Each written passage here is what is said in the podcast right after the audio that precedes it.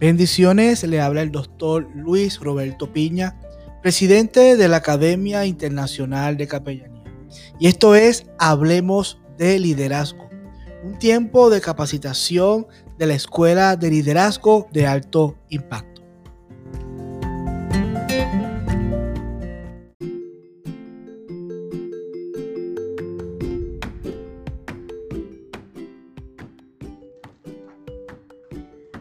Perfecto, bueno, muchísimas gracias.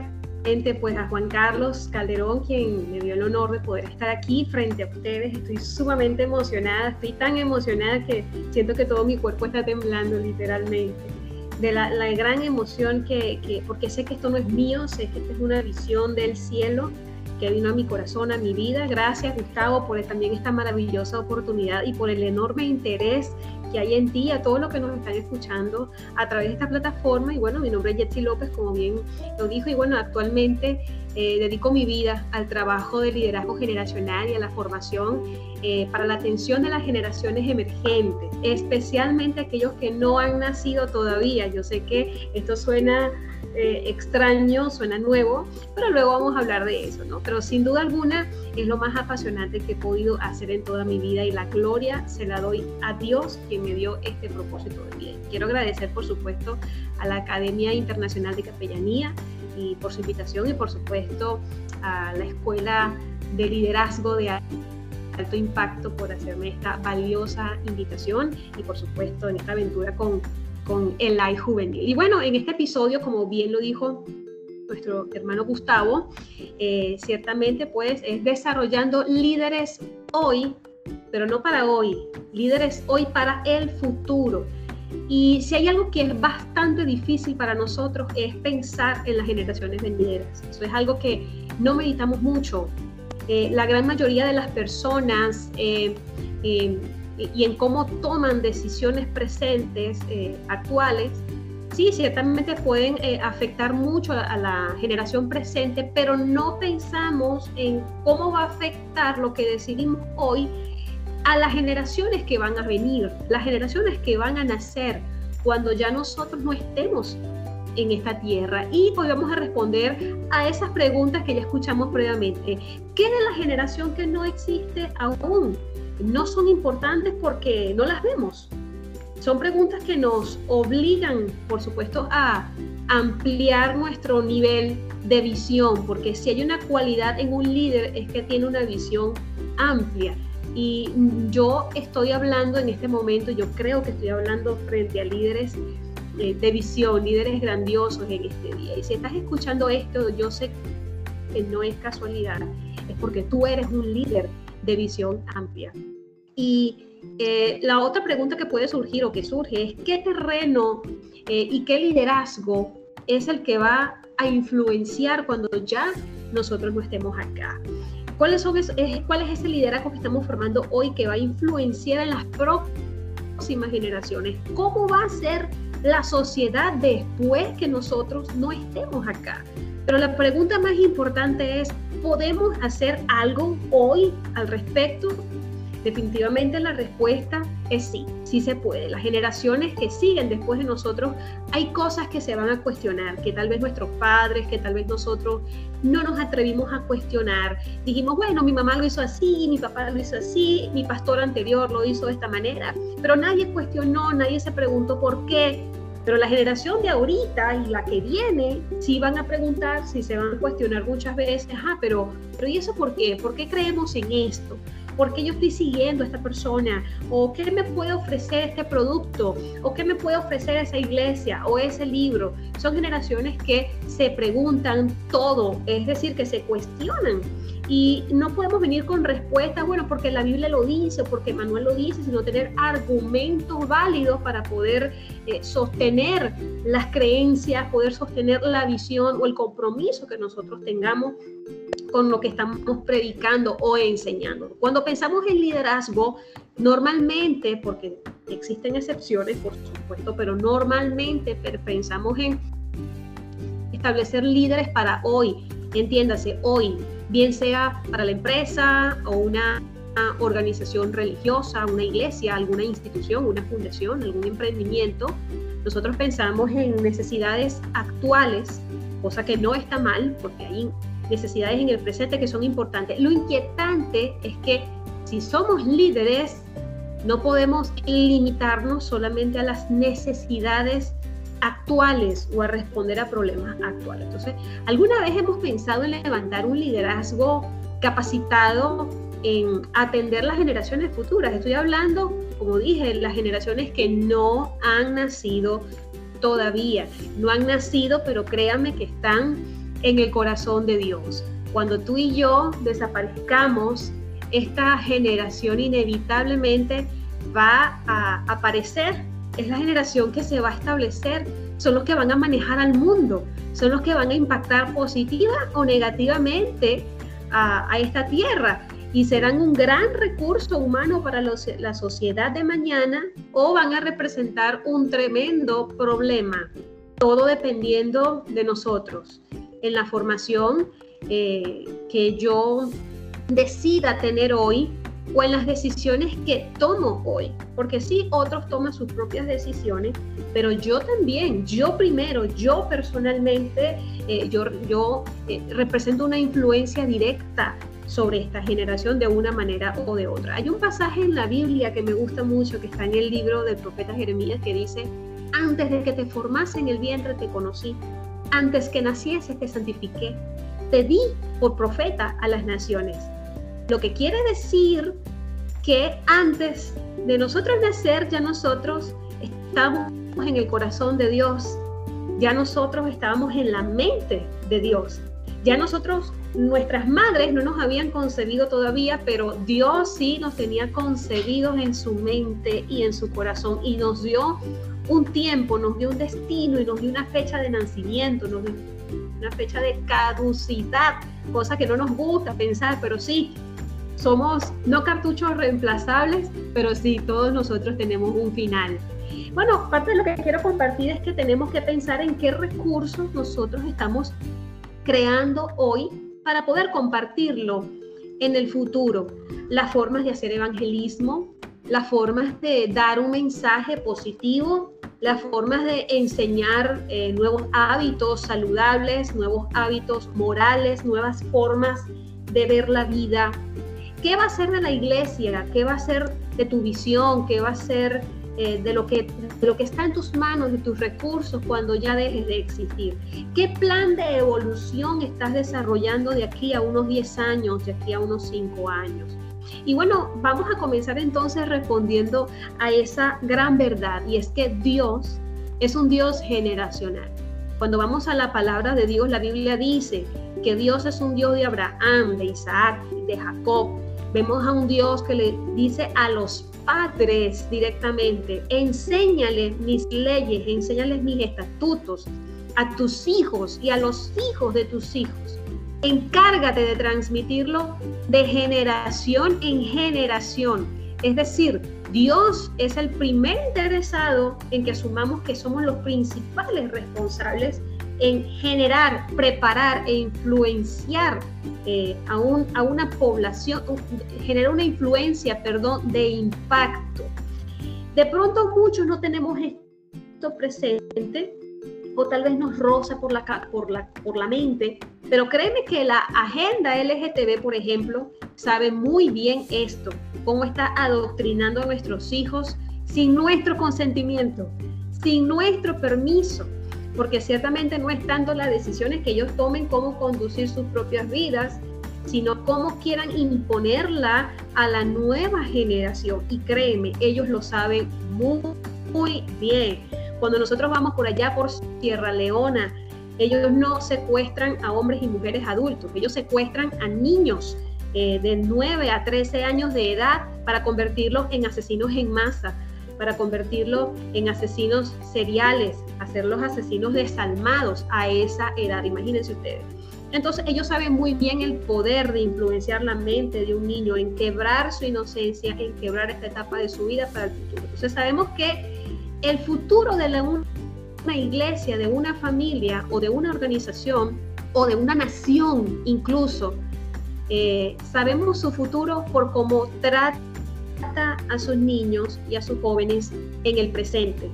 Cuando pensamos en personas que los seres humanos llamamos o en la actualidad llamamos eh, monstruos, ¿verdad? Como por ejemplo Hitler o el Chapo Guzmán, que fueron eh, buenos líderes. Tú dirás, pero ¿cómo pueden ser buenos líderes? Sí, fueron buenos líderes, pero para mal. Es decir, un buen líder no necesariamente hace lo bueno. Si entendemos que el liderazgo, que ya probablemente ustedes han escuchado este término muchas veces, o este concepto, si liderazgo es influencia, vemos que Hitler la tuvo, pero él no siempre tuvo esa influencia ni esa posición. Es decir, tener una posición no necesariamente es tener influencia, pero hay gente que sabe aprovechar su posición para generar una influencia positiva, o negativa. Entonces, en el caso de Hitler vemos que sí, se convirtió en un asesino de judíos y fue horrible, pero no siempre fue así. Hubo un punto en su vida, hubo un punto en su infancia, hubo un momento que quebró, que lo quebró como niño, que quebró a ese Hitler adolescente, que quebró eh, su inocencia para convertirse en lo que fue y cómo afectó a toda una población, a miles y miles de personas, asesinarlos de, esa forma, ¿no? Entonces la generación que estamos formando hoy va a representar una solución o un problema en el futuro. Queramos o no queramos, va a ser así, dependiendo de cómo en casa nosotros formemos o de cómo directa o indirectamente los estemos influenciando. Algún joven sean hijos nuestros o no, porque tal vez no nos preocupamos mucho por los niños y jóvenes, porque bueno, no tengo hijos, este, pero sí, sí podemos convertirnos en buenos acompañantes para esos adolescentes que probablemente eh, no tengan una buena referencia en casa o no tengan una buena referencia cerca. Lo tercero que quiero compartir contigo es que para llegar a amar a una generación que no ha nacido, se necesita una visión y de la buena, ¿verdad?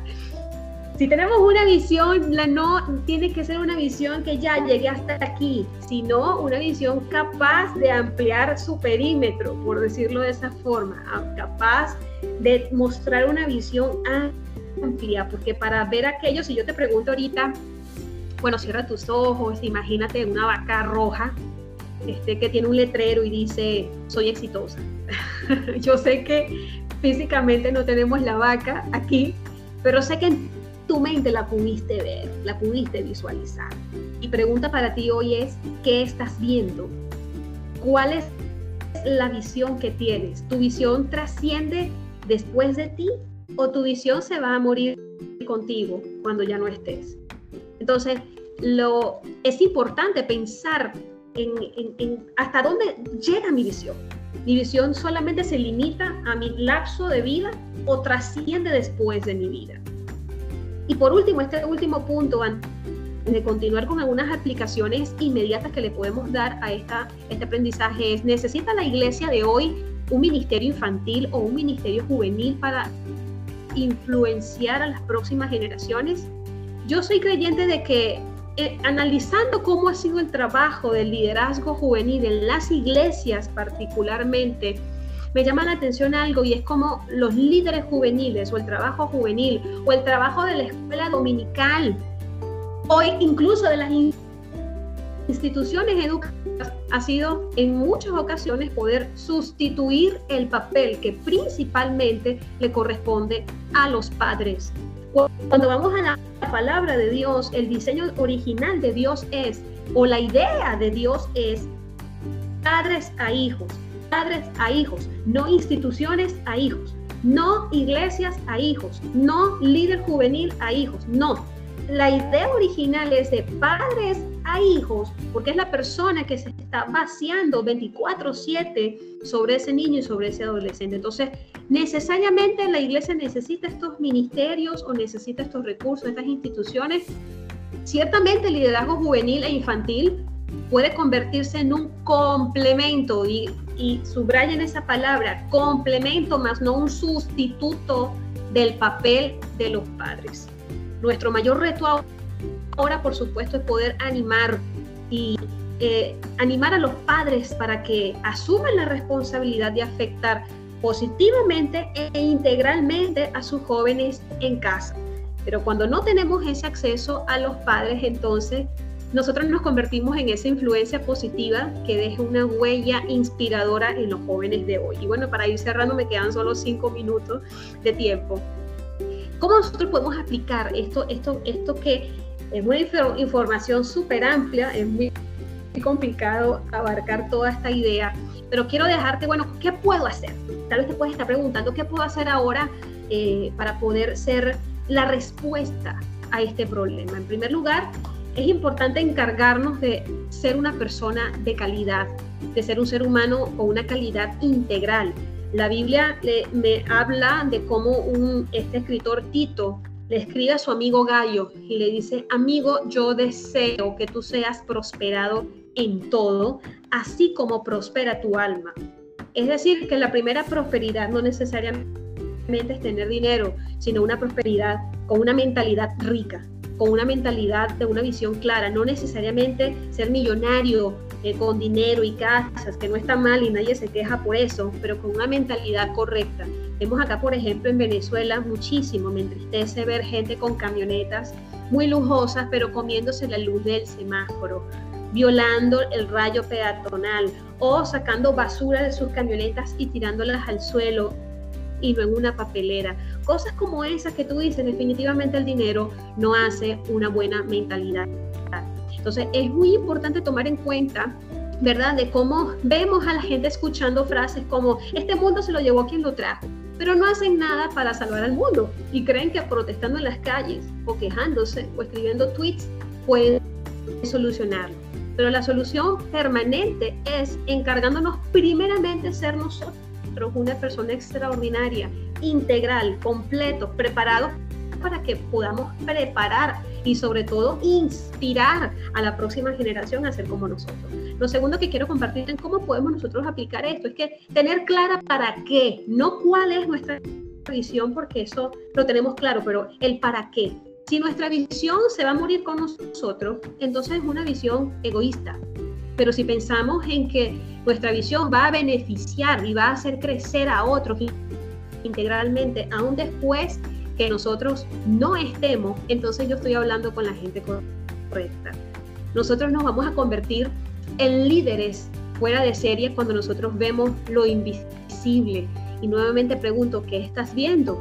¿Eres capaz de ver a esa generación que no de pronto no te va a ver a ti, pero sí va a recibir de esa semilla o de esos frutos que sembraste hoy, de ese trabajo que estás haciendo en el presente para afectarlos a ellos. Entonces somos líderes de calidad cuando lo que soñamos trasciende de nosotros.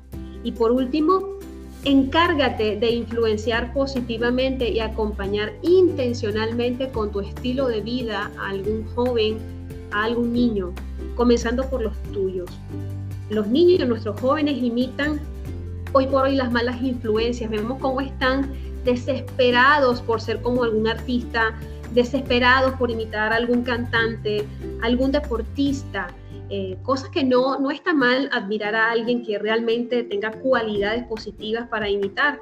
Pero aquellos que de pronto eh, quieren imitar a algún criminal o quieren o son inspirados por algún maleante o por algún cantante con letras este, bastante negativas. Entonces, nos preocupamos. ¿Y qué pasa en casa? ¿Qué pasa en el hogar? ¿Por qué no quiero ser como papá? ¿Por qué no quiero ser como mamá? Y es porque definitivamente ahí eh, se ha desplazado esa responsabilidad al, o al liderazgo juvenil o al liderazgo infantil o a las instituciones educativas. Edúcame a mi hijo enséñale tú la palabra de Dios. Tú tienes que enseñarle. Eso es lo que te enseñan en la iglesia cuando los padres regañan a sus hijos. Eso es lo que te enseñan en la escuela esos son los modales que te enseñan eh, en la institución. Es que no es el trabajo de la institución. El trabajo de la institución es reforzar positivamente el trabajo que ya previamente los padres vienen realizando en casa. Y es muy importante saber cuando hay jóvenes que no cuentan con buenos ejemplos en casa, pero tú y yo, así no los tengamos, podemos seleccionar a uno acompañar a uno a quien podamos inspirar. No sabemos si ese uno a quien estamos influenciando mañana vaya a representar eh, ese, esa fuerza inspiradora para la generación de mañana. No sabemos quién es ese, ese próximo Martin Luther King, no, no sabemos si estamos influenciando al próximo presidente de los Estados Unidos, el próximo presidente de, nuestra, de cualquier cualquier nación que en este momento pueda estar escuchando este podcast, este audio, este entrenamiento. No sabemos. De pronto vemos hoy a un pequeñito, vemos a un joven, vemos a un adolescente, pero no sabemos qué va a hacer mañana y si lo que estamos haciendo hoy en sus vidas está afectando, impactando o marcando una huella significativa en ellos. Para cerrar, cuando vamos a la palabra de Dios, vemos como los reyes, ¿verdad? Los reyes de Judá, los reyes de Jerusalén, ellos comenzaban a reinar muchas veces a los 30 años, otros a los 22 años, otros a los 8 años. Pero lo cierto es que la familia sabía para qué nacía ese primogénito, sabía cuál era ese sucesor. Decían, cuando ese bebé nacía, lo levantaban y decían, este es el próximo rey de esta nación.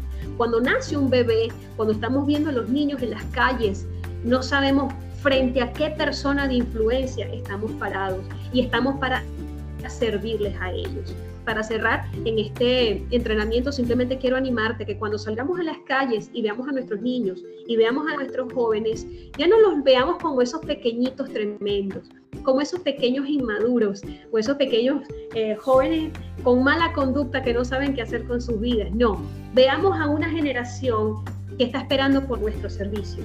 Esa es la generación a la cual le tenemos que lavar los pies, a quienes les tenemos que servir, somos nosotros quienes tenemos la responsabilidad de capacitarlos para la gran tarea que ellos, no nosotros, la gran tarea que ellos van a tener para con la sociedad del mañana. El rey David tenía en su corazón levantar un templo para Dios, pero Dios por, eh, muchas razones no se lo permitió y le dijo, ¿sabes qué? Tú no vas a construir el templo, lo hará tu hijo Salomón. Pero David en su presente se encargó de recolectar todos los materiales, los mejores materiales, para cuando él ya no estuviese, su hijo Salomón pudiese continuar con la visión. Así que vamos a encargarnos hoy de dejar los mejores recursos para esta generación que se está levantando. Que cuando ya nosotros no desaparezcamos porque no tenemos la energía, no, no tenemos la edad o simplemente ya no existimos, ellos puedan continuar. Así que mi frase final para ti es, una frase muy dura de Miles Monroe. Prepárate para irte. Prepárate para cuando ya tú no estés. De modo que las cosas no funcionen igual como cuando tú estabas, sino que funcionen mejor en tu ausencia. Muchísimas gracias por este tiempo. Que Dios les bendiga.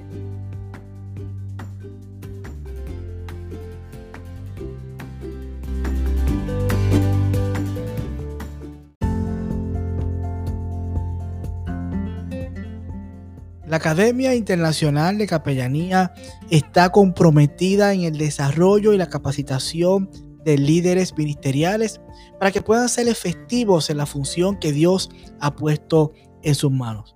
Así que mantente conectado a este tiempo de capacitación. Hablemos de liderazgo y conéctate a nuestras redes sociales.